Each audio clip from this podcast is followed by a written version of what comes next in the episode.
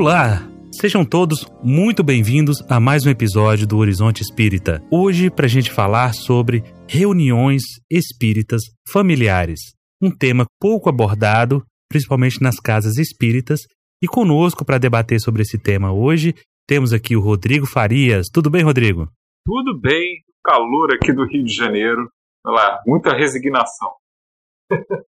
Eric Pacheco. Oi, pessoal, então vamos para mais um podcast. E Litz Amorim. Oi, pessoal. Também tô de quarentena, muita resignação.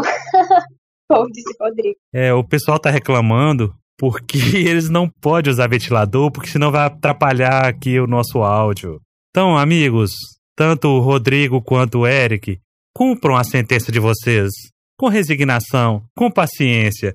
É só uma hora e um pouquinho. Daqui a pouco vocês podem ligar de novo esse ventilador barulhento. Eu também tô no calor aqui. É só, é só uma hora sem ventilador e 60 anos no Rio de Janeiro, ou mais. Eu só vou tolerar essa porque a gente está fazendo aqui um revival da peste negra de 1348. Então, em homenagem aos bons tempos, não tinha eletricidade, né? Mas a gente vai tolerando. Mas é isso. Voltando ao assunto da pauta. Reuniões familiares.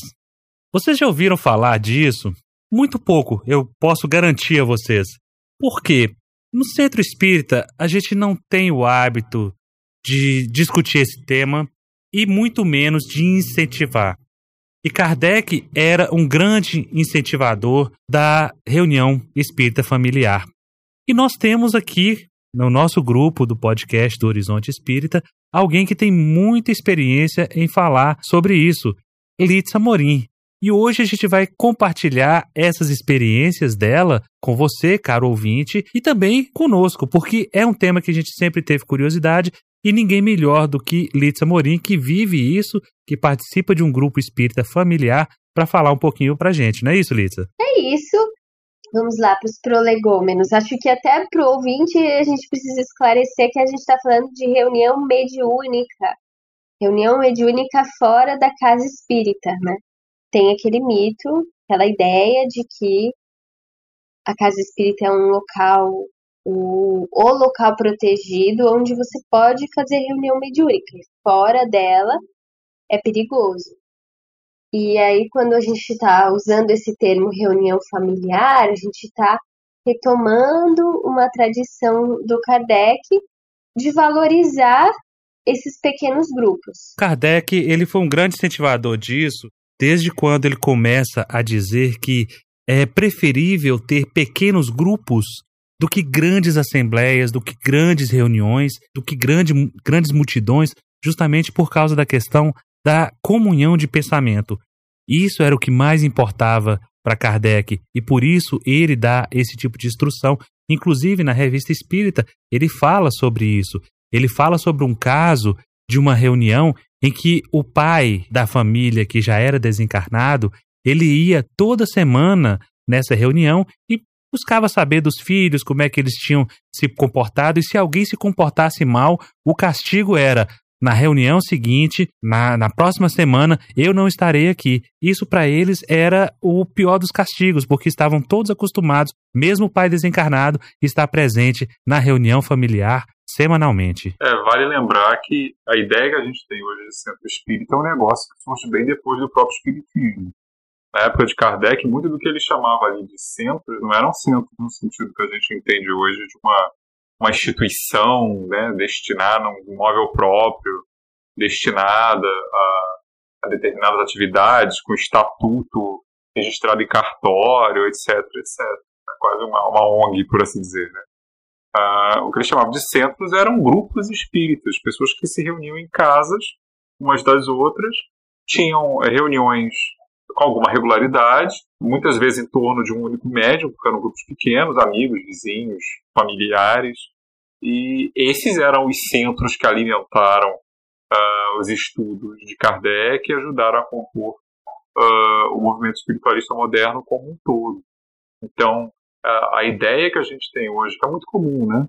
Penso eu que tem muito a ver, inclusive, com é, espíritos brasileiros, né? A, a Laemano, é, essa coisa de que a reunião mediúnica ela tem necessariamente que ser, acontecer apenas dentro dessas instituições que a gente chama de casa espírita, de centro espírita, isso, historicamente, se fosse assim, né, você não tinha nem começado, porque isso é absolutamente é, impossível. Na verdade, isso é uma, é uma coisa que surge bem depois. Eu fico sempre imaginando como seria a reunião na Sociedade Parisiense de Estudos Espíritas, tirando como exemplo, como modelo, os moldes que nós temos hoje, por exemplo, de reunião pública. Eu imagino que seja algo totalmente diferente do que a gente está acostumado a ver hoje nas casas espíritas. Flamarion descreve nas memórias dele como eram as reuniões. É, e descreve desaprovando. Agora, uma curiosidade é que a gente está muito acostumado com narrativas idealizadas, né? Sobre tudo que se refere ao cristianismo, ao espiritismo. Mas é, eu acho muito interessante nas obras póstumas uma das mensagens que o Kardec recebe, eu acho que é do Espírito da Verdade, fala que as maiores dificuldades dele não estariam exatamente é, com os inimigos, mas que ele seria teria a confiança dele seria traída, né, por amigos próximos, os próximos iriam se levantar contra ele. E de fato, o Kardec escreve, então ele recebe essa mensagem e ele comenta, quem quiser vai lá, procura obras póstuma você vai achar essa mensagem. O Kardec comenta dizendo: de fato, tudo que o, esse espírito, o Espírito da Verdade disse para mim que ia acontecer, aconteceu. E ele diz assim: a Sociedade Parisiense de Estudos Espíritas era um ninho de cobras. Como toda instituição espírita religiosa, não é isso? É, um termo forte, né? E, mas ele traz essa ideia de que é muito é difícil lidar com as pessoas, né? No nosso mundo, na nossa, no estado evolutivo que a gente está, tem uma, um monte de questões. Mas é interessante agora, né? Vocês falando, já fica evidente que o Kardec trabalhava com dois modelos, né? De reunião. Tinha reunião na casa das pessoas e tinha reunião na sociedade, né? A questão é que a sociedade não era exatamente um centro como a gente imagina hoje. Bem, eu só complementando o que foi dito, que eu poderia recomendar, né, para os ouvintes que estiverem vendo, ouvindo, né, o, tem um site chamado IPEAC, eles têm um, um, texto, né, sobre os grupos familiares. Esse site IPEAC, eles, através de modelos de grupos familiares, têm comunicações deles lá, né, sobre diversas questões. Tem até uma comunicação sobre eh, um espírito em coma, né, em estado de coma, eles se comunicam com esse espírito.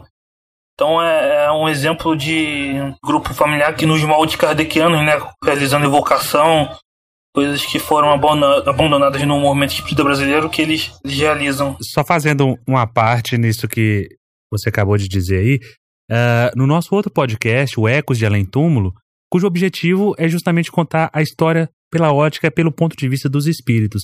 E nós fizemos um episódio inteiro só com essa experiência narrada nesse nisso que você acabou de dizer aí do grupo do IDEAC. É, nós tivemos autorização, entramos em contato com o pessoal, nos autorizaram e nós narramos isso, o episódio de um rapaz que estava em coma e ele se comunica. E isso tudo foi feito graças a um grupo familiar. Interessante, tem um, tem um caso também do, de um. Eles se comunicam com um espírito de que teria sofrido um aborto espontâneo, né? Porque ele teria recuado diante da prova. E eles fazem essa comunicação. Então são diversos casos bem interessantes para quem quiser, os ouvintes quiserem ler. Agora, vamos pontuar uma. Vai, vamos entrar agora nas, nas, no cerne da questão, ou, ou vamos dizer assim, na polêmica da questão. Por que é que hoje existe essa indisposição do movimento espírita com as reuniões familiares?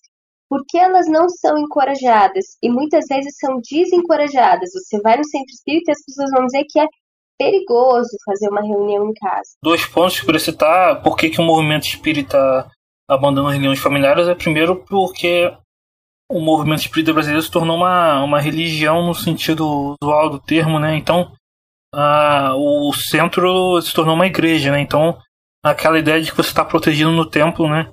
Que o templo é o, não é o pensamento que é atrás dos espíritos, mas você está protegido porque você está num, lugar, num local específico, né? É, o próprio espírito André Luiz, ele acaba uh, dizendo num livro chamado Desobsessão todos os moldes de uma reunião mediúnica. Ele diz tudo, que tem que ter uma luz e, e que não pode ser uma, uma luz forte, direta, e que um tem que sentar do lado do outro. Ele simplesmente impõe a regra toda de uma reunião mediúnica. E essa reunião mediúnica, ela se dá no centro espírita, no santuário espírita, no templo espírita. E aí a gente pergunta como é que isso surgiu? Foi pelos espíritos? Só surgiu pelos espíritos que nós demos ouvido, que nós demos vazão a isso. Uma experiência que eu passei muito próximo de como essas coisas acontecem. Numa casa espírita, nós estávamos compondo um grupo que queria fazer algumas reformas.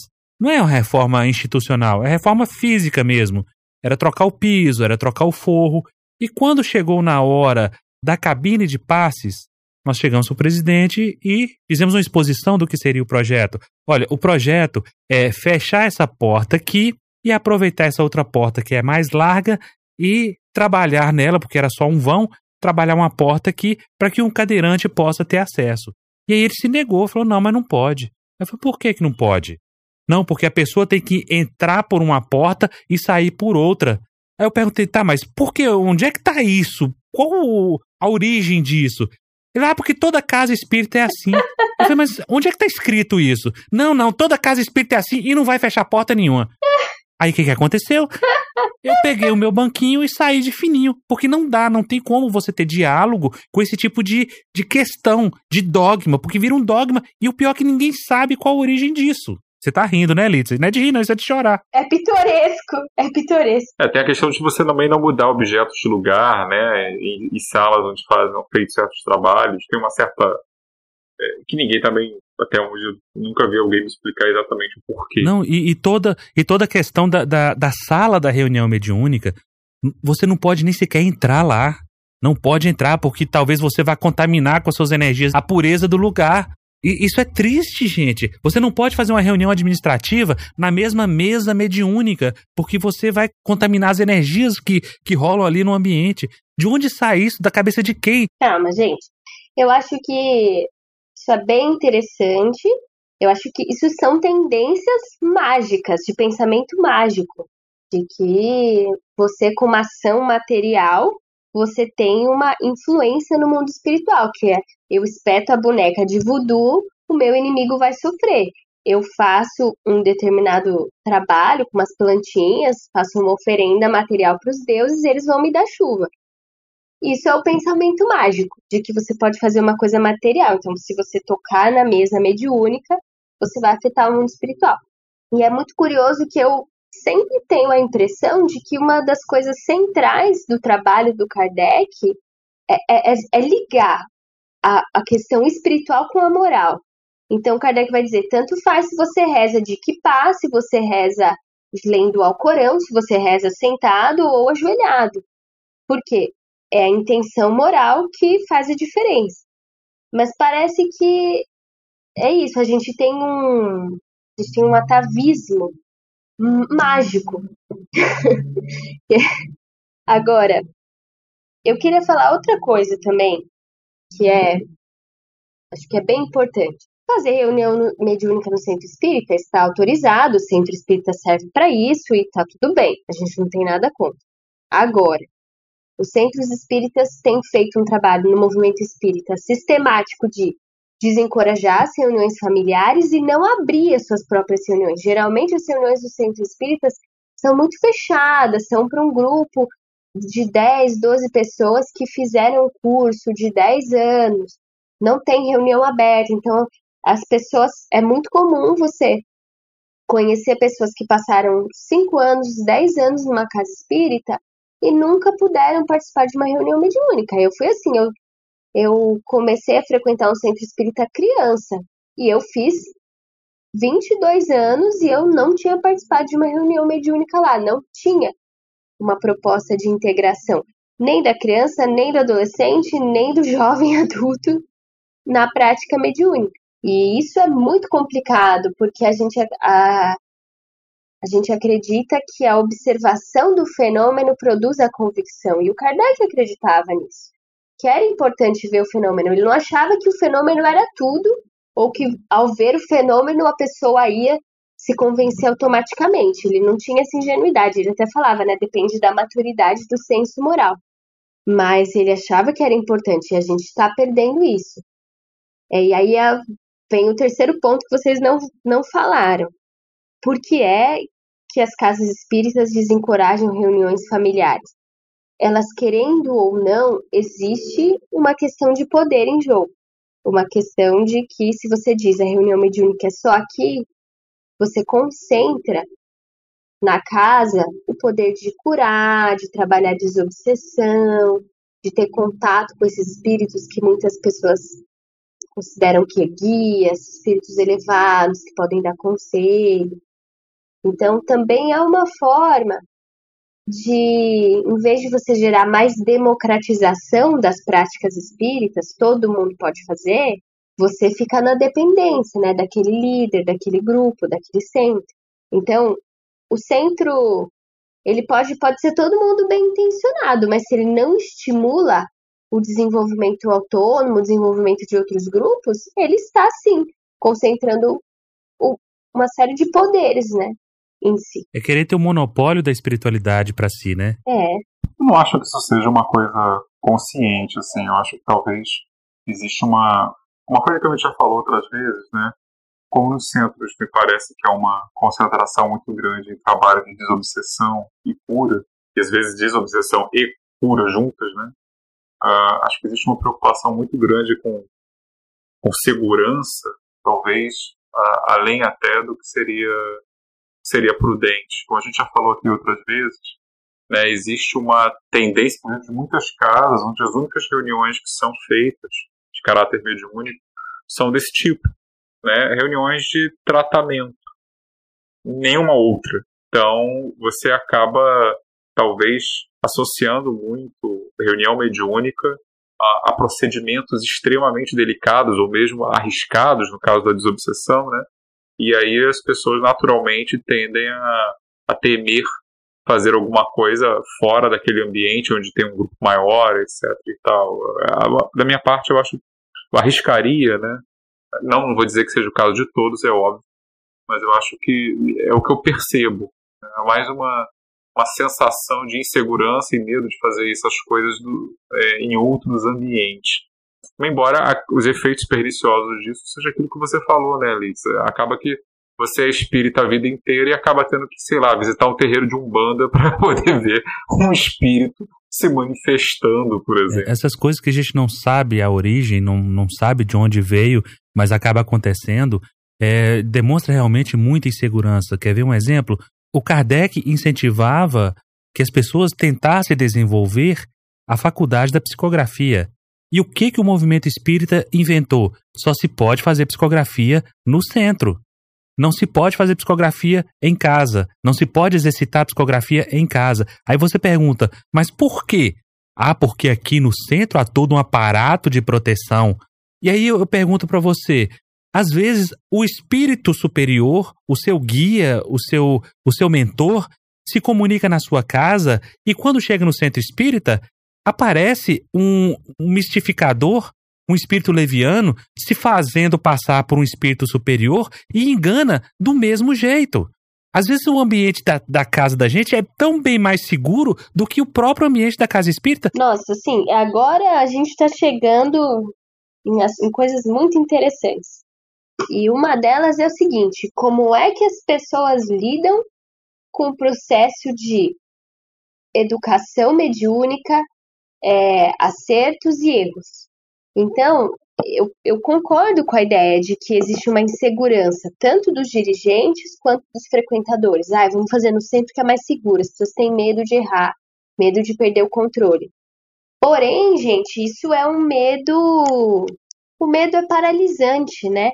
O medo impede que a gente experimente, acerte, erre, recalcule a rota, porque todo dirigente espírita hoje, ele começou sem saber. ele começou vendo alguém. Então, o mínimo que os centros deveriam fazer é aqui, né, ter o desejo de formar outros dirigentes, então abre, esses, abre suas portas para esses dirigentes verem como se faz a prática e depois esses dirigentes vão Chame de. Eu tô chamando de dirigente como nome genérico, coordenador, qualquer nome que você quiser. Depois eles saem e vão fazer seus testes. Falei da, das memórias do Flamarion, eu consegui finalmente localizar o título. São as Memórias Biográficas e Filosóficas de um Astrônomo, de 1911, que nunca foi traduzida para cá. Então, na verdade, é Mémoire biographique et philosophique d'un astronome. Meu francês é de boutiquim, como vocês podem constatar, né? mas se alguém quiser, você acha aí pela internet a parte que ele descreve como eram as reuniões na Sociedade Espírita de Paris. Ele critica por serem. Ali achava que as pessoas lá eram muito crédulas, tinham poucos controles científicos. Então, Litsa, uh, você então faz parte de um grupo nesse formato familiar, né? É, kardeciano. E, então, vamos falar um pouquinho dele, né? É, começando pelo, pelo básico, né? Esse grupo uh, vocês têm um nome específico? Quantas pessoas participam? Em que tipo de local vocês se reúnem? É uma casa, algum outro lugar? É, vocês têm estatuto? Enfim, qual é a diferença é, básica entre o seu grupo e uma casa espírita tradicional? Na verdade, eu tenho experiência com três tipos de grupos diferentes. Diferentes do que seriam os grupos tradicionais do movimento espírita, porque são todos grupos mediúnicos que acontecem fora de uma casa espírita. Um é um grupo de uma reunião fechada de que surgiu com ex-alunos da pós-graduação em Pedagogia Espírita, que é um, um curso da, oferecido pela Associação Brasileira de Pedagogia Espírita. Então, eu sou uma das, uma das ex-alunas e me integrei a esse grupo que já existia, um, acho que provavelmente há uns 10 anos antes de eu entrar. Mas ele se nesse sentido, ele é um grupo heterodoxo porque ele não está vinculado a um centro espírita, mas está informalmente é, relacionado à Associação Brasileira de Pedagogia Espírita. A Associação Brasileira de Pedagogia Espírita tem um outro grupo, que é um grupo de estudos de e práticas mediúnicas aberto. Então, é uma reunião que acontece uma vez por mês, aqui em São Paulo, em que qualquer pessoa interessada pode vir conhecer, estudar e e participar da segunda parte, em que pode acontecer fenômeno mediúnico ou não. É claro que não é a gente não coloca anúncio no, no Facebook, no Instagram para as pessoas virem. Geralmente as pessoas que se aproximam já tiveram algum contato com o espiritismo ou tem um colega que é espírita. Mas o objetivo dele é realmente facilitar o acesso à prática e à iniciação mediúnica. Ele começou, inclusive, como um grupo focado em crianças e jovens, uma prática na qual crianças e jovens pudessem participar. E com o tempo, até pela necessidade dos adultos, que tinham outros adultos que não, não podiam participar de reunião mediúnica nas suas casas espíritas, ele foi incorporando esses adultos também. E tem uma terceira experiência que eu tive, que é uma reunião, essa é familiar no sentido mais. É, na verdade, é uma reunião de amigas com alguns dos seus familiares, que acontece num revezamento das casas. É uma reunião pequena, que deve ter entre cinco, cinco, sete pessoas, mas esse grupo também tem um, um perfil que ele é, ele foi, ele foi lançado e é coordenado pelas minhas amigas que também são ex-alunas do curso de pós-graduação em Pedagogia Espírita. E aí tem uma coisa muito interessante já para a gente dizer de como a BPE tem um modelo diferente dos centros é, mais tradicionais. Porque essas minhas amigas, elas fizeram um curso de pós-graduação em Pedagogia Espírita, entraram no grupo da reunião fechada, participam como médiums da reunião fechada, mas elas sentiram a necessidade de abrir um grupo menor na casa delas. E elas abriram, elas tocam a reunião e não tem nenhuma questão no nosso grupo quanto a essa prática. É uma prática valorizada. Então, aí a gente já vê um ponto que eu estava querendo destacar. O nosso grupo de reunião fechada da BPE, ele tem uma característica é, própria, uma, uma dependência da trajetória, que é o fato de que ele é, a, a Dora Encontre entrou junto no grupo e ela é uma médium muito experiente. Então ela, de algum modo, deu o tom do grupo, embora vocês vão ver mais adiante que nesse grupo todo mundo tem a palavra, é, todo mundo relata suas sensações, todo mundo recebe espírito. Que é isso? Tem grupo mediúnico que só dois ou só um recebe espírito, ou só um recebe espírito guia que dá orientação. No, no nosso grupo não acontece isso.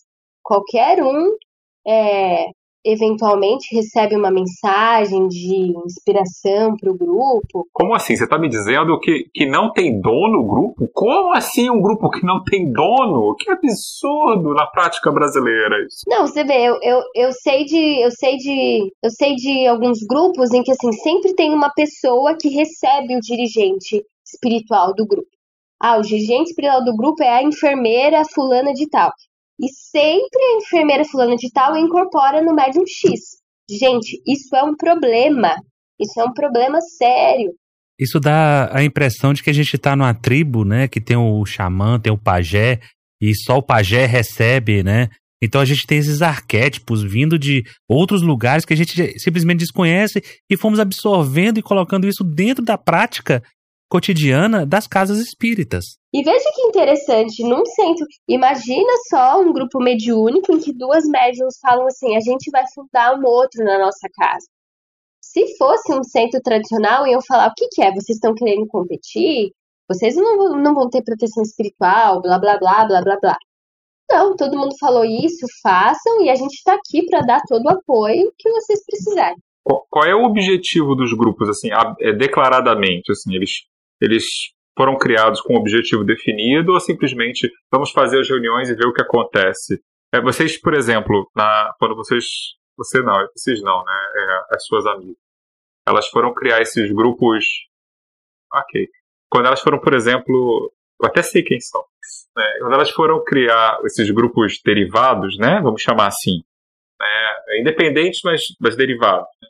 Uh, houve algum tipo de, digamos, pedido de autorização aos guias? Como é que foi tomada essa decisão? Você sabe? Não, são reuniões que começaram. É, no caso, elas são médiums muito. tem uma mediunidade muito forte. Eu acho que isso também foi uma característica que levou o grupo para esse caminho.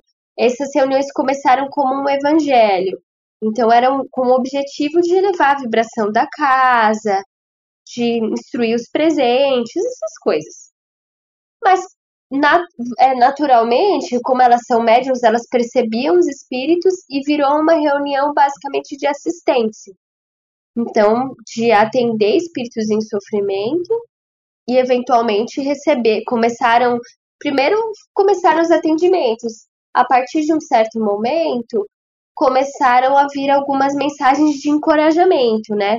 Estamos aqui com vocês e tal. Também isso é uma coisa interessante. É, a gente gosta muito de modelos, mas a gente percebe que a multiplicidade de pessoas e de grupos vai encontrando seus espíritos familiares, seus espíritos amigos. Então, tem reuniões em que você vai ter uma predominância de espíritos de tradição indígena, né? porque estão ligados a determinada pessoa que participa do grupo. Tem reuniões ou, ou grupos, né? Que você vai ter espíritos negros dos Estados Unidos, que viveram numa, numa certa época do século XX, que são as relações constituídas por alguns dos participantes. Outros grupos, talvez você tenha, sei lá, freiras, budistas, porque os espíritos morrem e, e eles, eles têm a cultura deles, né?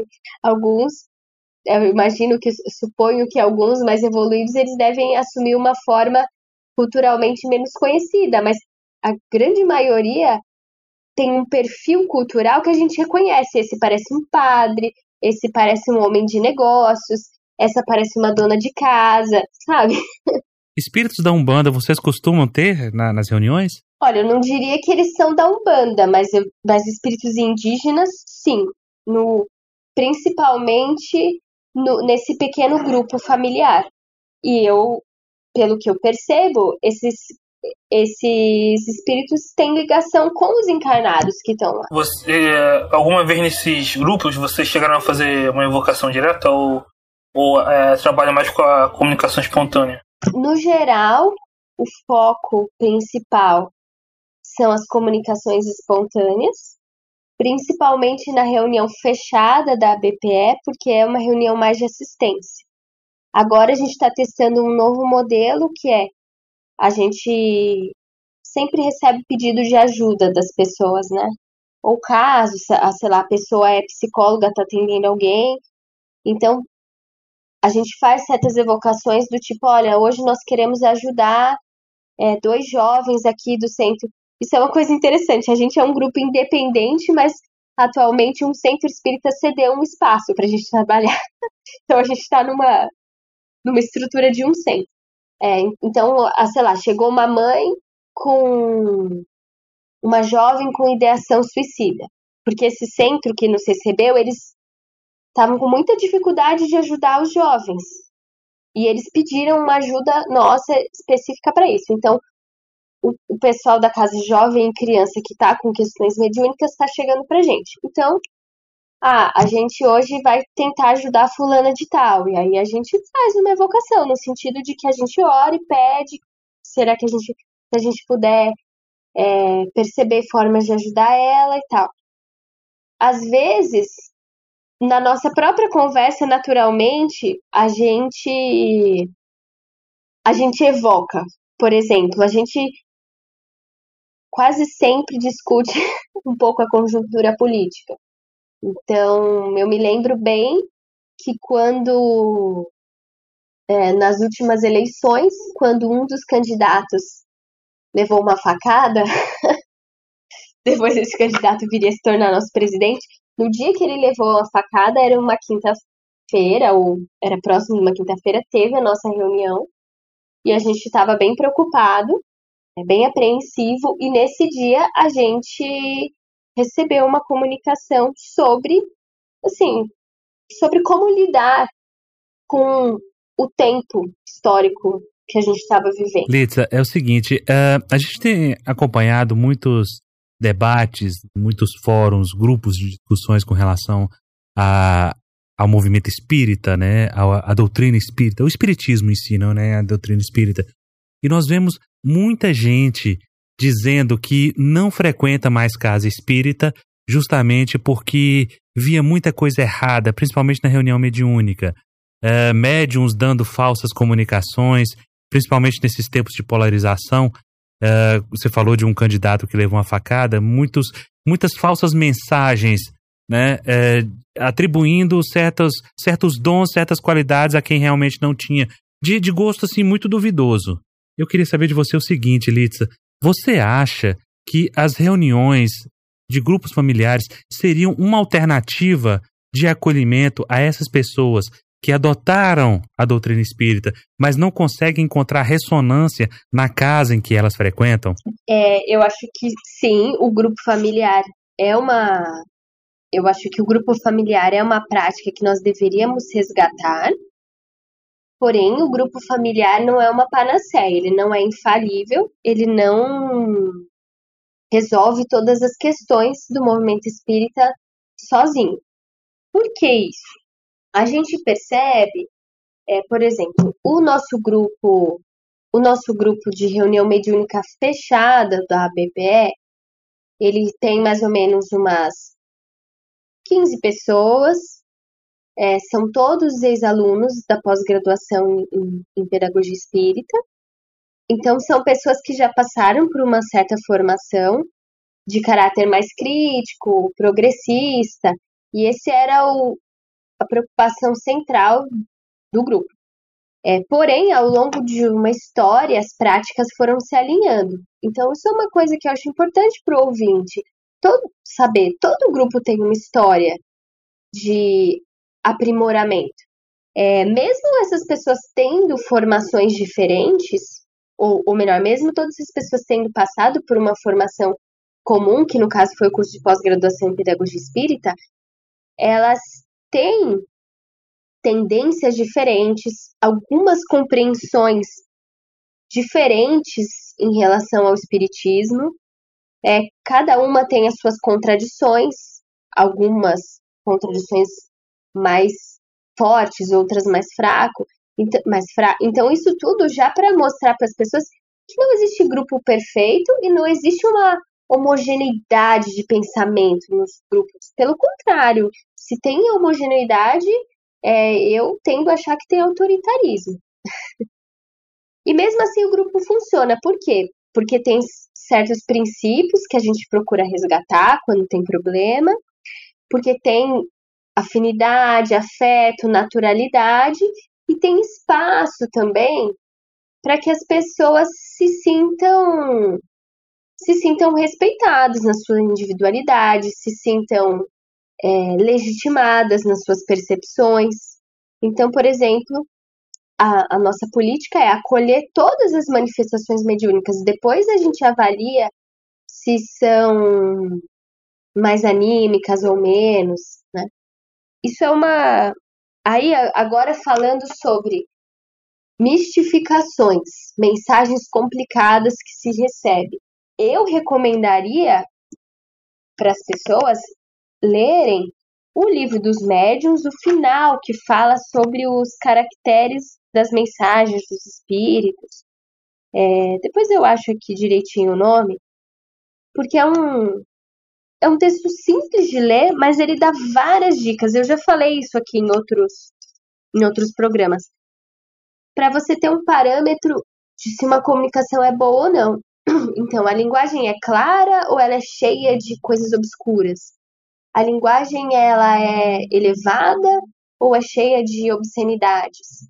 Aliás, nós fizemos um, um, exemplo, um episódio só falando sobre a linguagem dos espíritos. É, a gente falou, exatamente. Voltem lá.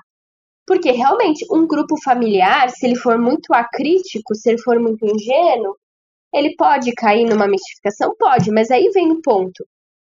O centro espírita não protege da mistificação num nível absoluto como os dirigentes supõem que protege. Aí vem o. É, os centros espíritas estão sujeitos à aprendizagem e erro, assim como os grupos familiares. É lógico que se você pode aprender com alguém, se você pode observar uma reunião antes de formar a sua, melhor para você.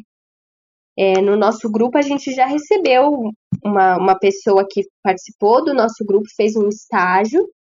Ela queria abrir o dela, e depois ela abriu, aí ela chamou um de nós para ir lá, dar uma olhada, ver o que estava achando. Então vejam que é um jogo em que, ao mesmo tempo que tem independência, tem igualdade, então a pessoa pôde vir, observou e foi lá, formou o grupo dela, também tem humildade de ambas as partes, né? Vem aqui, ver o que, que você acha, me dá um toque, né? cultivar essas relações que são ao mesmo tempo naturais e são horizontais, isso é muito bom. Bem, só uma nota aqui, né, que a, o, eu vi aqui no Kardecpedia, que é o capítulo 24, né, que é, acho que foi o que a Alicia citou, que é o da identidade dos espíritos. Sim, e tem a parte das comunicações apócrifas no final também. Ela falou no final, imagino que ela tenha a isso. E tem uma questão da identidade dos espíritos também, que é bem. também vale a pena. E os médios, na verdade, ele tem vários capítulos que se aplicam bem a, ao reconhecimento de prova. Posso falar uma outra coisa? A gente brinca às vezes na reunião, né, que o Kardec recomendava muito bom senso. E o problema é que o que, que é bom senso? como é que o bom senso. É, como é que, se uma pessoa não tem bom senso, como que ela vai julgar se o espírito que ela está recebendo tem bom senso ou não tem? Então, por isso que a gente, é, não é à toa que os espíritos recomendavam muito a instrução.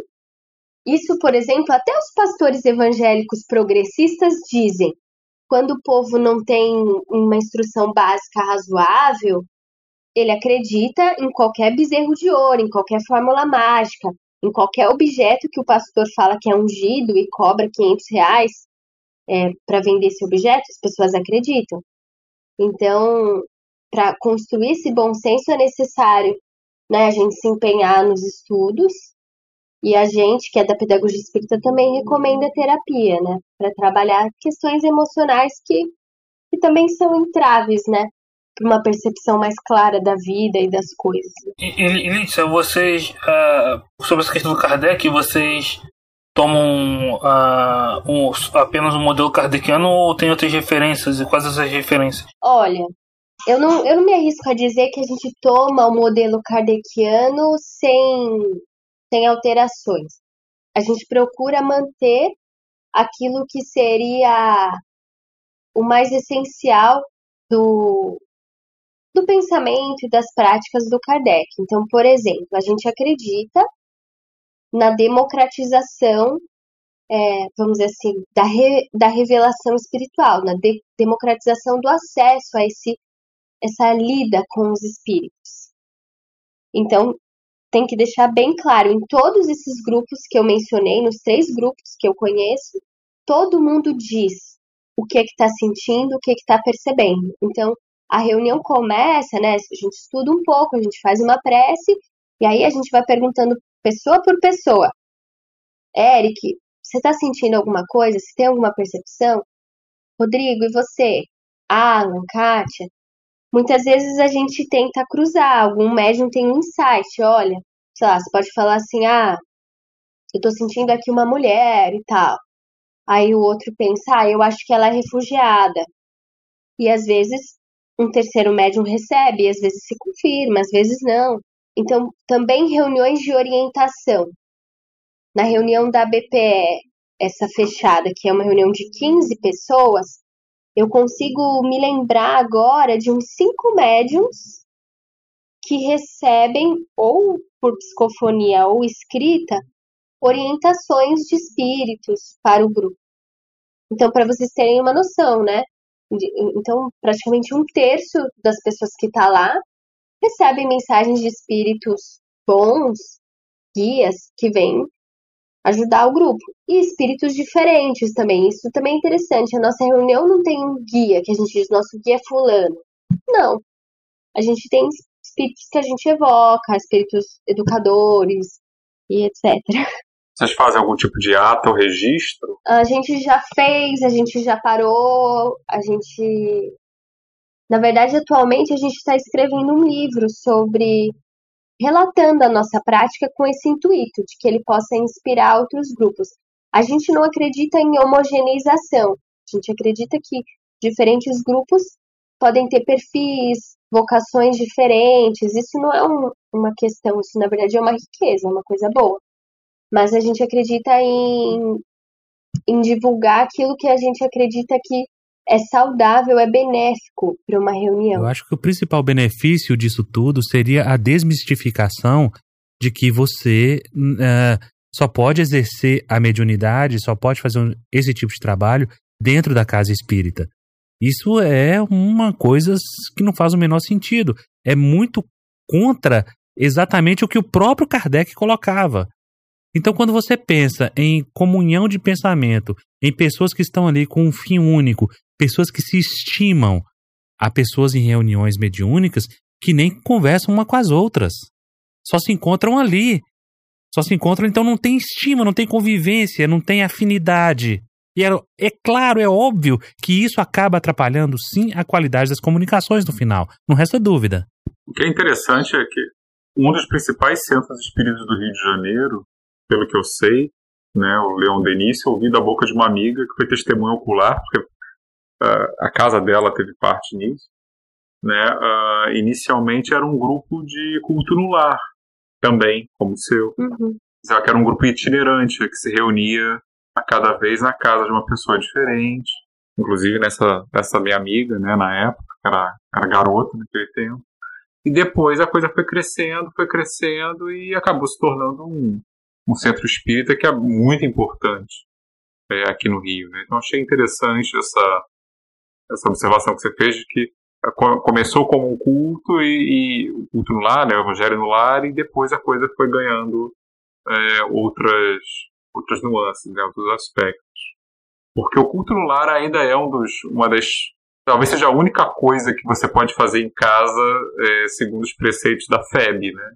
Embora o culto no lar é, Febiano haja instruções explícitas para se uh, evitar qualquer tipo de manifestação. Ah, sabe, eu me lembrei, por exemplo, de uma situação delicada que a gente passou. O que, que a gente faz quando um médium recebe uma mensagem que a gente acha que tem alguma coisa estranha?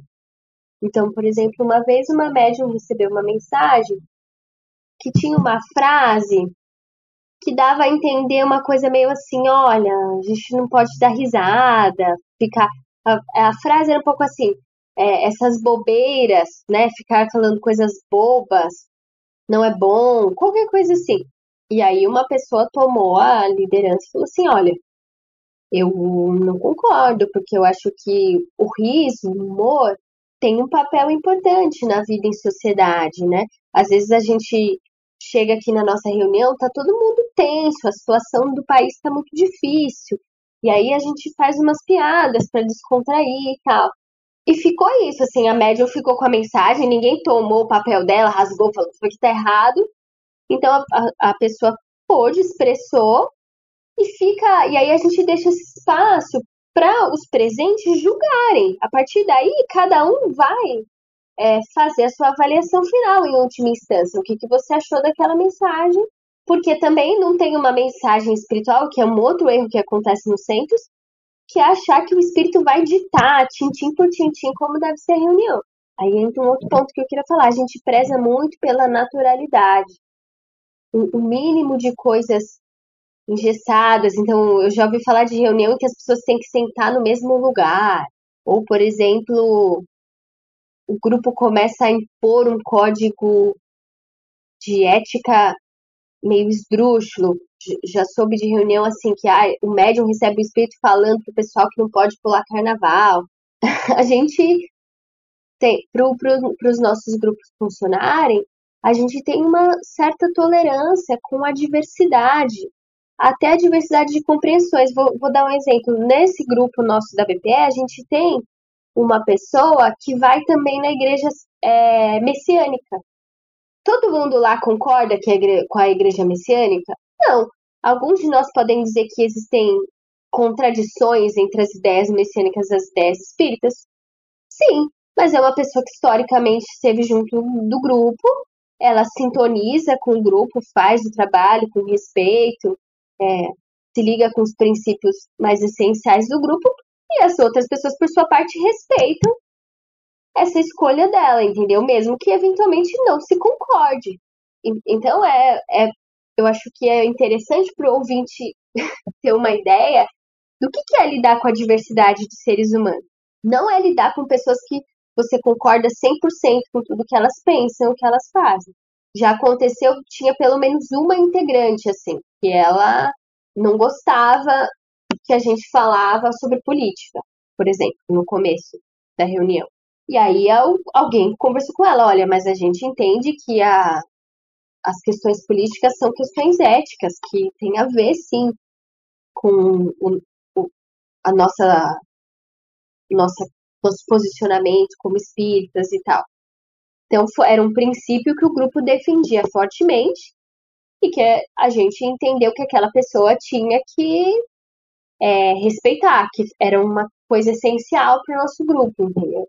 Assim, só para vocês terem uma ideia de que não é uma a vida, a educação e os grupos mediúnicos, eles não, eles não podem, eles não são mortos, homogêneos.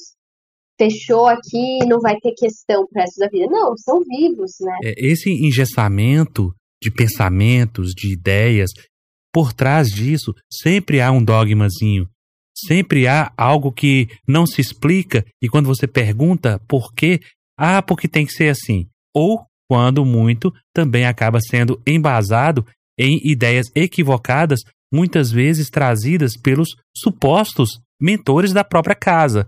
Então é a necessidade de ter uma, um senso crítico muito grande para não ser enganado vale tanto para o grupo familiar quanto para casa espírita, formal. É, exatamente. Com, com reunião mediúnica, com reuni reunião é, é, públicas, com reunião de cura, com diretoria, etc, uhum. etc. Então, vale a mesma coisa. Então, o que a gente está percebendo é que no, no, no frigir dos ovos, no final do dia, tanto o grupo familiar quanto a casa espírita, ele precisa ter uma certa é, ordem que eu digo assim no sentido de harmonia entre as pessoas, para que a coisa possa fluir e principalmente Sim. respeito. Quando você diz para alguém que tem uma ideia que, olha, eu não quero que seja discutido política aqui. E você diz, mas espera aí, nós entendemos que sim, tem que ser discutido e que se chega a um consenso, é maravilhoso. Mas infelizmente nas casas espíritas não é assim, porque quando o dirigente ou o presidente diz, eu não quero que se discuta aqui, ponto final, acabou, não há diálogo. É. Então isso atrapalha as pessoas, esse engessamento, essa é, essa templarização da casa espírita tem afastado muitas pessoas que vão encontrar ressonância onde? Muitas vezes o que vocês falaram, vai, acaba indo para o centro de Umbanda. Não que o centro de Umbanda seja ruim. Ela, ela tem um, um, a, a mediunidade, ela tem a faculdade mediúnica, mas não encontra ressonância no próprio grupo em que ela está inserida na reunião mediúnica. Então quem é que acata, quem é que recebe? É o terreiro de Umbanda. É o Pereto Velho que vai se manifestar, né? São as entidades é, do candomblé. E por quê? Porque a pessoa simplesmente foi deixada de lado.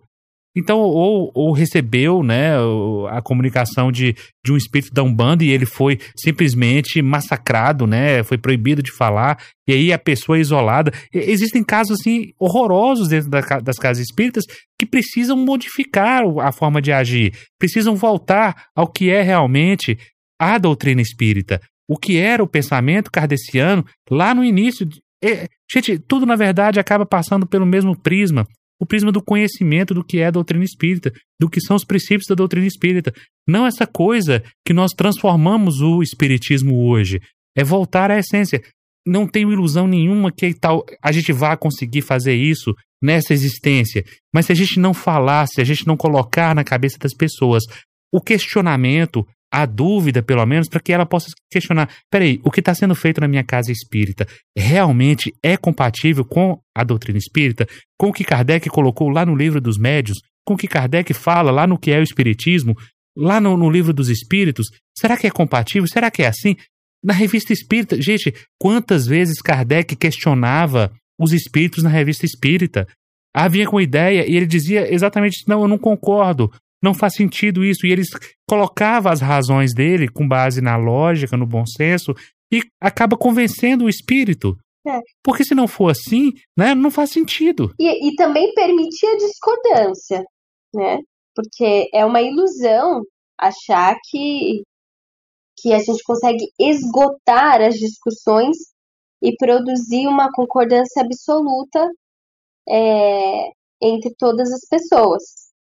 Então, assim, teve pessoas que participaram do grupo, a pessoa tinha uma, é, uma opinião política diferente da maioria, e, e foi assim, entendeu? A, depois, por outros motivos, essa pessoa acabou se afastando. Mas a gente discutia até um certo ponto, com respeito, e entendia, assim, que estava tudo bem, que ela tinha direito de ter outra opinião. Isso também em outras questões, como eu falei, esse exemplo da pessoa que frequenta a igreja messiânica, mas poderia dar outros exemplos de discordâncias naturais que tem e que a gente deixa suspenso, a gente permite que é, às vezes a identidade, entendeu? Um médium recebe uma mensagem, alguém fala, eu acho que é de fulano. É, Aí o próprio médium que recebeu fala: ah, não sei, eu prefiro deixar em suspenso. E fica em suspenso. a gente. Ou alguém diz assim: ah, recebemos um espírito. Aí alguém diz assim: eu não sei, eu acho que tem alguma coisa por trás dessa comunicação, que esse espírito, na verdade, ele tem um chefe que ainda não se manifestou. Tudo bem, fica como uma informação, uma hipótese, que mais para frente a gente vai acabar descobrindo se ela se confirma ou não, né?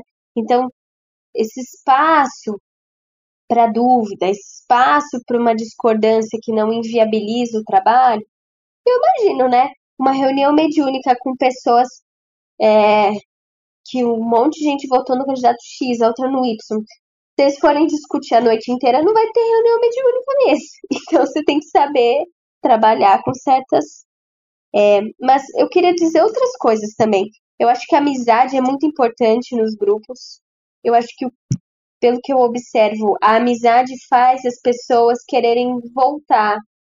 É, a gente tem que pensar que os médiums, os doutrinadores e tal, são pessoas que têm uma vida atribulada, que têm seus problemas. Então, quando a gente chega lá para a reunião, a gente conta umas piadas ou desabafa.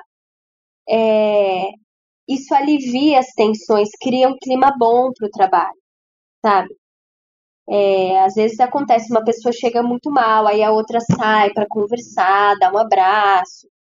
Porque mais do que simplesmente um grupo de trabalho, é um grupo de amigos. E eu acho que isso faz a diferença, sabe? É, como eu disse, é uma experiência é, singular, não necessariamente todos os grupos para existir tem que ter essa cara, mas eu acho que isso é um pouco, isso é uma, isso é uma forma de humanização, né? E uma forma de cristianismo também. Criar essa rede de amizade, de apoio e, e etc e tal. O cristianismo começou assim. é, grupos familiares, jantares, reuniões de amigos. Era assim. Vamos comer. Né? A gente faz também aniversário, alguém leva um bolo, sabe? Tem um pouco isso também. Agora tem, se for falar, por exemplo, tipo de coisa que a gente já que a gente tentou cortar, práticas, vamos dizer assim, práticas não legais que a gente já teve que enfrentar ou tentar controlar. Por exemplo, se um médium ele vê uma coisa e ele começa a descrever uma cena que parece um filme de terror, ele descreve longamente a cena e aí quando a gente vê tá todo mundo dentro dessa vibração, entendeu? Então a gente a gente o que que a gente pede? Olha, faça uma descrição mais sucinta. E aí a gente também vai tentar fazer uma checagem com uma outra com os outros médios para ver se estão, percebendo a mesma coisa. Tem gente que tem uma imaginação fértil, né? Que coloca até o cheiro, né? Fala até do cheiro que tá sentindo na, na hora. Mas isso, mas isso é bom, isso não é problema. Uma outra coisa que a gente debate muito na nossa reunião, que, que é uma coisa que eu, eu não vejo o Kardec falando muito disso, mas que a gente fala muito disso, que isso é um tema nosso, que é sobre acolher os espíritos dessa forma mais humanizada, menos moralista, né? A gente está escrevendo sobre isso no livro. Por exemplo, você vai acolher um espírito que era viciado em drogas. É, não vai fazer um discurso condenando ele né? Você, se, às vezes, nesse caso, última, faz pouco tempo que a gente recebeu um espírito que era esse caso. Ele já sabia que ele tinha errado, ele já estava, tipo, arrependido, entendeu? O que a gente tinha que fazer, na verdade, era dar uma elevada na autoestima dele e falar: não, calma, você errou, mas você vai ter outra chance, vai dar, vai, vai dar tudo certo. Porque ele já. Então, assim, é ter essa sensibilidade, sabe? De não ficar condenando, fazendo sermão para os espíritos. Até porque quando você erra, né, a última coisa que você precisa é de alguém te julgando, né? Te, é, te afundando cada vez mais, né? Mas tem espírito, por exemplo, um outro caso. É, esse também eu relatei no livro. Foi bem interessante. Foi um espírito que se apresentou como um guia espiritual. Como um cara que tinha uma. mostrava um caminho espiritual para as pessoas. E ele chegou meio frio e se colocando numa posição então a gente teve que ter a perspicácia de perceber que não era bem o que ele estava descrevendo. De onde vem essa perspicácia?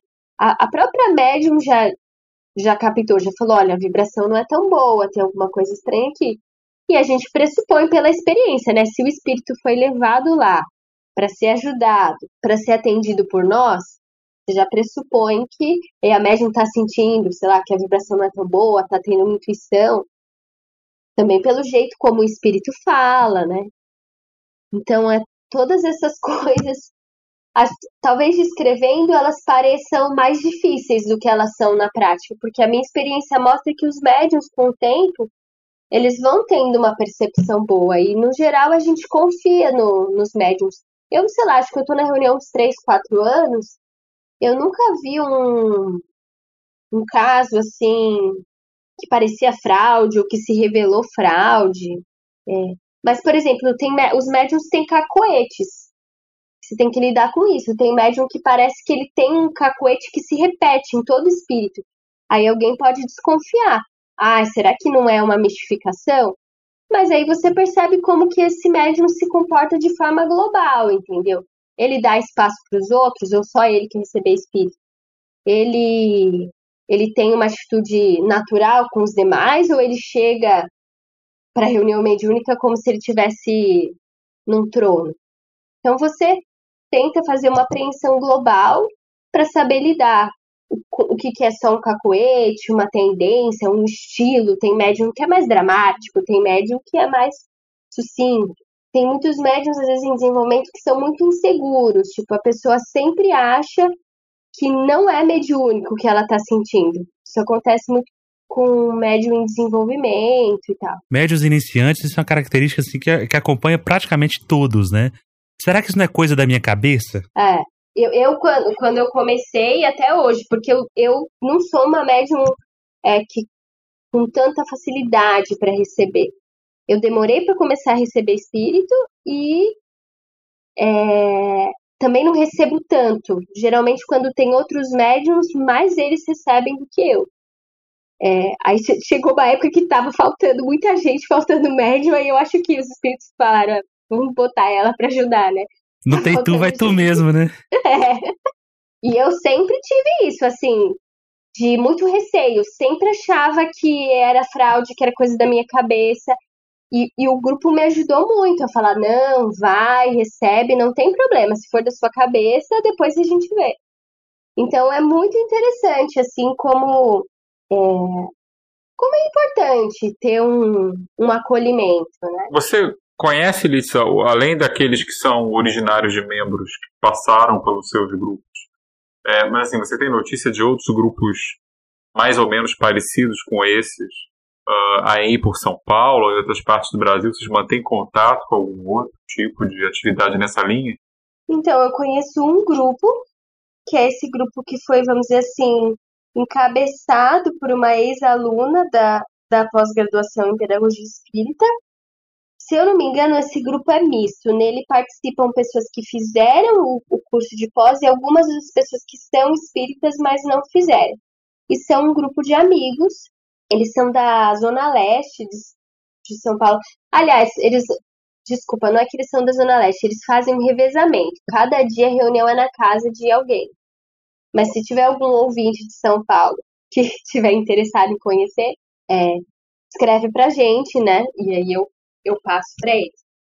O nosso, aliás, aproveitando fazendo uma propaganda, o nosso grupo atualmente atende é, jovens e crianças com questões. Podem ser mediúnicas ou obsessivas, ou eventualmente são só emocionais, mas a pessoa quer uma ajuda espírita, né? É, a gente faz esse trabalho hoje e a gente quer voltar a fazer a reunião aberta de que a gente fez durante uns, sei lá, uns 3, 4 anos e esse ano a gente não voltou a fazer ainda. E também agora com, com a epidemia, né, do coronavírus, talvez demore um pouco mais para voltar. Só, só desencarnado que pode ir na reunião agora. Desencarnado não pode. não, a gente, a gente vai fazer umas por Skype, porque não tem jeito. Você acha que esse modelo de grupo ele oferece algum tipo de desafio, dificuldade que talvez um grupo mais tradicional no centro não oferecesse? Ou é tudo a mesma coisa, as dificuldades são todas tanto lá como cá? Você falou da mistificação, né? mas tem algum outro detalhe que você acha que uh, quem quiser se aventurar nessa linha pode encontrar que talvez não encontrasse num grupo mais tradicional? É, é, o nosso grupo não dá pra gente dizer que ele é o exemplo vamos dizer assim, de um grupo que começou, como posso dizer, que ele começou de só de pessoas que não tinham prática, né? Como eu falei, a Dora Encontro, que é coordenadora da BPE, ela trabalhou muito tempo em centros espíritas, assim, comuns. Ela trabalhou com Herculano Pires, trabalhou em outros centros na, aqui em São Paulo, então ela já tinha muita experiência, ela é uma médium muito experiente, uma médium com uma capacidade mediúnica alta, que tem. Então, é óbvio que quando o grupo se formou, tinha uma, uma presença dela. Mas ela tinha é, Bom, ela tinha claro a proposta que ela seguia, ela procurava ter coerência e também é uma coisa importante, as pessoas que foram se reunindo em torno desse projeto, elas procuram cultivar certas coisas, autonomia, pensamento crítico. Então não se reuniu um secto de seguidores da Dora, tanto que às vezes tem discussão que a gente faz, que ela tem uma opinião sobre os rumos do grupo. A maioria tem outra, ela acaba se convencendo. É até, é até engraçado de escrever, porque pra gente é muito natural, né? Mas o ponto dela, por exemplo, ter uma pessoa com capacidades mediúnicas extraordinárias ou supostamente extraordinárias é um ponto mais delicado. E, e vira um problema, seja no centro espírita, seja num grupo familiar, que corre aquele risco desse médium se tornar um guru, desse médium, dos outros médiums se anularem, não quererem se desenvolver, não quererem falar, porque já tem um que, que faz tudo. É, ou às vezes desse própria pessoa que é endeusada, que é colocada na, na posição de guru, pode acontecer dela ficar confortável nessa posição, ficar envaidecida e não querer valorizar o cultivo dos outros, não querer fazer prova e contraprova. E aí, pra, também para dizer outra coisa, eu acho que os grupos, quando eles começam é, com mais liberdade, você tem que ter clareza dos princípios e fazer diálogos, fazer novos diálogos, é, sempre retomando os princípios quando algumas coisas vão indo para caminhos que a gente acha que está ficando incoerente. Eu tenho exemplos, por exemplo, de outras coisas que a gente teve que ajustar no nosso grupo. A gente começa a reunião e vai perguntando para pessoa para pessoa como a pessoa está se sentindo. Às vezes a gente perguntava para alguém, fulano, como é que você tá? O que, que você está sentindo? Aí fulano desfiava o rosário, ela contava tudo o que aconteceu no mês. Ou fulano tinha uma alucinação, assim, que ela estava sendo perseguida por todos os espíritos da face da terra. Que é quando a gente fala que a pessoa precisa de terapia, né? Que ela, ela, ela não consegue sair de si para às vezes perceber o ambiente. E aí a gente traz algumas orientações. Olha, se concentra aqui, nesse momento. Se está sentindo alguma coisa assim, então teve época quando muita gente estava mal, a gente falava assim, então vamos fazer um passe. Todo mundo, uns dão passes nos outros, para todo mundo ficar melhor e começar bem. A gente fez isso uma época, depois a gente abandonou. A gente não faz mais. É, então, tem ajustes. Tem ajustes que são mais fáceis, tem ajustes que são mais difíceis. Né? Que às vezes é às vezes tem pessoas que são muito em si mesmadas e que elas precisam a rigor, o que poderia ajudar ela seria uma terapia. Tem pessoas não, que eventualmente elas não estão bem, aí você dá um abraço, dá uma conversa, ou dá um passe, ou a pessoa tá mesmo com o espírito e precisa atender aquele espírito que tá com ela. Mas, por exemplo, teve época que a gente achou assim, olha, eu acho que a gente recebe muitos espíritos só ligados a nós. Porque isso pode acabar acontecendo, né? Isso é um bom começo. É, porque a gente tá lá e a gente atrai esses espíritos. Então vamos focar. E aí a gente começou com essa proposta. Vamos focar em certas pessoas que a gente está querendo ajudar para ver, né? Para também sair um pouco de ficar muito centrado só no grupo. Então a gente está em constante avaliação e reavaliação. Bom, é, o grupo tem um nome, Lisa? Não. Não, é um grupo informal até nisso. É, nenhum dos grupos tem nome um grupo que eu acho que vale muito a pena as pessoas fazerem nos centros é esse grupo de mediunidade para crianças e jovens. Né? Você faz uma reunião, faz um pequeno estudo e, e, você conta com a ajuda dos espíritos. Os espíritos sabem que isso é uma reunião de crianças e jovens, então eles também encaminham casos razoáveis, entendeu? Ou mensagens legais. É, eu acho que isso é uma prática simples, que os centros poderiam replicar, os grupos familiares poderiam replicar. Ué, mas você não sabe que mediunidade em criança e jovem é pecado? Não pode. É da excomunhão. Eu lembro que quando a gente jogou numa das dos grupos que a gente participa no Facebook, há um, um link daquele texto da Dora falando sobre mediunidade em crianças jovens, né? algumas reações foram bastante extremadas. Né? Isso, isso rende, na verdade, um debate para um, um, episódio à parte. Né? Até porque as pessoas geralmente imaginam uma criança trabalhando em desobediência, as pessoas vão logo para o extremo. É, quando na verdade ela estava falando simplesmente de familiarização, que é uma outra coisa. Mas enfim, isso, isso rende uma prática à parte. Resumindo então, para fechar, se ninguém mais tiver uma questão, Uh, deixa eu ver se eu entendi. Vocês fazem estudos juntos também para além da reunião em si, ou vocês só se veem na reunião? Não, os grupos de reunião mediúnica, todos, eles têm esse foco. Tem um pequeno estudo antes, mas as pessoas, como eu falei, elas são amigas, né? Então elas também se reúnem em projetos paralelos, às vezes em pequenos grupos ou em subgrupos, né? Enfim, e você dá alguma sugestão para quem tivesse interesse em iniciar um grupo parecido? É, Kardec, por exemplo, fala de uma coisa muito interessante no livro dos médios, quando ele fala desses grupos domésticos, que é que nem todos eles necessariamente têm médiums. O que é uma coisa que à primeira vista pode parecer é, espantosa e contraintuitiva, né? Ou alguns começam com um médium e depois o médium vai embora por algum motivo. Enfim, tem uma, uma variedade de coisas. Tem coisas interessantes ali que às vezes as pessoas não, não veem. Mas é, se você teria alguma sugestão específica ou, ou não? É, o Kardec até fala, né? Ah, se não tem comunicação, vocês podem ler e estudar as comunicações passadas, né? Ele diz isso. Ah, às vezes acontece de ter poucos médiums, e aí a gente estuda é um pouco e é, às vezes não faz a parte mediúnica, às vezes faz, mas assim, pode acontecer dos espíritos virem ou não. Por exemplo, na reunião aberta, aconteceu uma vez de não ter nenhuma comunicação. Achei bem curioso. Sempre acontecia ou uma mensagem de incentivo ou um atendimento, mas uma vez aconteceu de não ter mensagem e tudo bem, não teve mensagem, gente, então acabou, vamos fazer uma prece.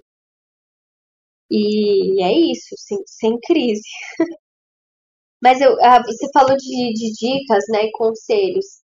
Eu acho que uma primeira coisa é cultivar cada um a sua própria mediunidade. Eu acredito mesmo que a mediunidade pode ser cultivada às vezes ela é muito mais difícil de cultivar, às vezes ela é muito mais fácil e espontânea. Eu conheço. A gente conheceu nesse centro espírita que está recebendo a gente agora uma moça que ela fazia psicografia quando era adolescente. Ela se afastou e nunca mais escreveu nada, então quer dizer, é um, um talento, uma habilidade que ela poderia ter desenvolvido que ficou sem cultivo, né? Então, acho que a reunião no lar, por exemplo, o evangelho no lar, é um jeito perfeito de você começar uma reunião mediúnica. E aí você conta com a participação dos espíritos e, e tal, né? E eu acho que o, o conselho principal é assim, ter confiança em si, estar aberto a aprender com os erros e os acertos. Todo mundo tem uma primeira vez. É, se você tiver a oportunidade de conhecer algum grupo e observar, melhor ainda. É, mas não quer dizer que você precisa repetir todas as práticas do grupo que você observou. E cultivar sempre a naturalidade das coisas. Né? O, o, o, você não precisa criar um ambiente artificial para que os bons espíritos nos acompanhem. Formal demais, né, Litza?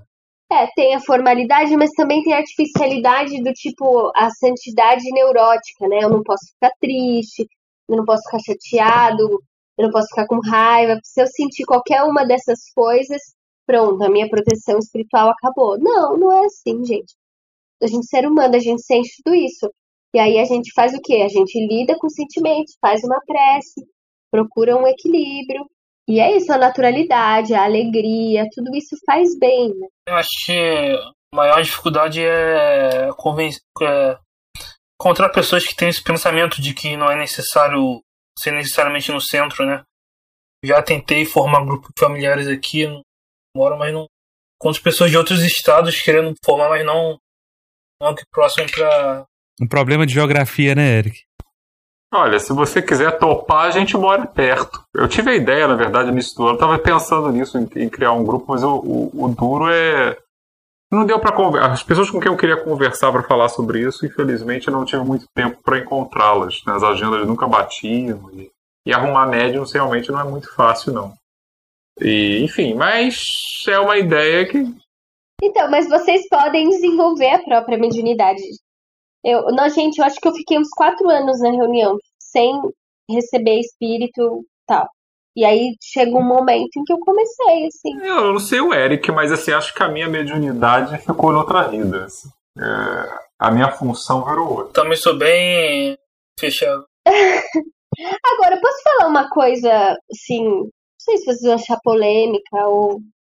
É, eu acho é bem comum os espíritas que têm esse viés mais intelectualizado, tipo a gente, eles terem uma ideia assim, ah, eu queria fazer uma reunião para fazer evocação e pesquisas e estudos. Eu acho que essa é uma questão delicada, sabe? Eu acho que a gente tem que pensar, vou fazer uma reunião, vou me ligar com os espíritos e, e, e, e perguntar um pouco para eles também como é que eu posso ajudar vocês e como é que vocês podem me ajudar. Então, por exemplo, a, a Dora Encontre, ela já participou de pesquisas com mediunidade que foram conduzidas por alguns pesquisadores aqui do Brasil, é, e outro e tem um que é da Universidade da Pensilvânia também. Então, assim, eles fizeram testes, mas na nossa reunião a gente não faz testes com os espíritos, a gente está aberto. E as nossas evocações, elas são bem naturais. Às vezes alguém fala assim, é bem que a gente podia receber uma mensagem de fulano, ou uma mensagem nesse momento difícil que a gente está vivendo. Aí a gente fala, é, vamos ver, né? Se rolar, rolou.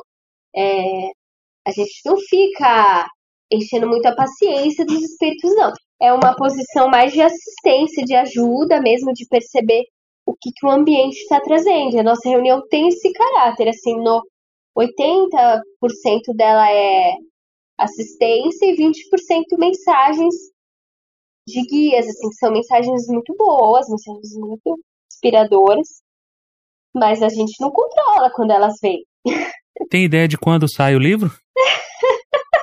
Ele tem 15 páginas. Ele tem 15 páginas em Word, então ainda falta um tanto, né? Pra chegar em. Pra chegar, a gente já imagina que ele vai ter entre, entre 100 e 200. Vamos ver. Mas vamos torcer aí pelo livro. Acho que a gente tinha um título provisório que era Conversando com os Espíritos no século XXI. Vamos ver se vai. Acho que essa quarentena vai ajudar. ah, certamente vai. Certamente vai. Por favor, avisa a galera para ninguém desencarnar nesse período. É. A gente quer colocar depoimentos dos médiums em primeira pessoa também, né? Para dar uma cara bem interessante. Bem, meus amigos, chegamos então ao final dessa nossa epopeia, dessa nossa experiência. Litza, foi muito bom compartilhar isso com você. Eu acho que a grande pegada da coisa, o grande benefício, é saber que existe sim vida extra casa espírita. Não é querendo que as casas espíritas desapareçam. Mas se você tiver interesse ou tiver alguma dificuldade, tem lugar, gente, que não tem casa espírita. Tem cidades no nosso país que não tem casa espírita. Então você muito bem é formar o seu grupo familiar, não há problema nenhum. Forme o seu grupo familiar, estude e desenvolva esse tipo de trabalho de acolhimento, de instru e principalmente de estudo, né, de crescimento espiritual. Esse é o objetivo maior da doutrina espírita. É isso aí, pessoal. Lembrando que nós estamos na internet, no nosso site, horizonteinfinito.com.br. Lá tem a parte de contato, você pode escrever, tirar suas dúvidas, sugerir pautas, criticar, para que a gente possa acertar a mão aqui e conduzir o Horizonte Espírita da melhor maneira possível. Fique em paz e até a próxima. Obrigada, pessoal. Visite o nosso portal para ouvir outros episódios e conhecer os demais podcasts através do horizonteinfinito.com.br.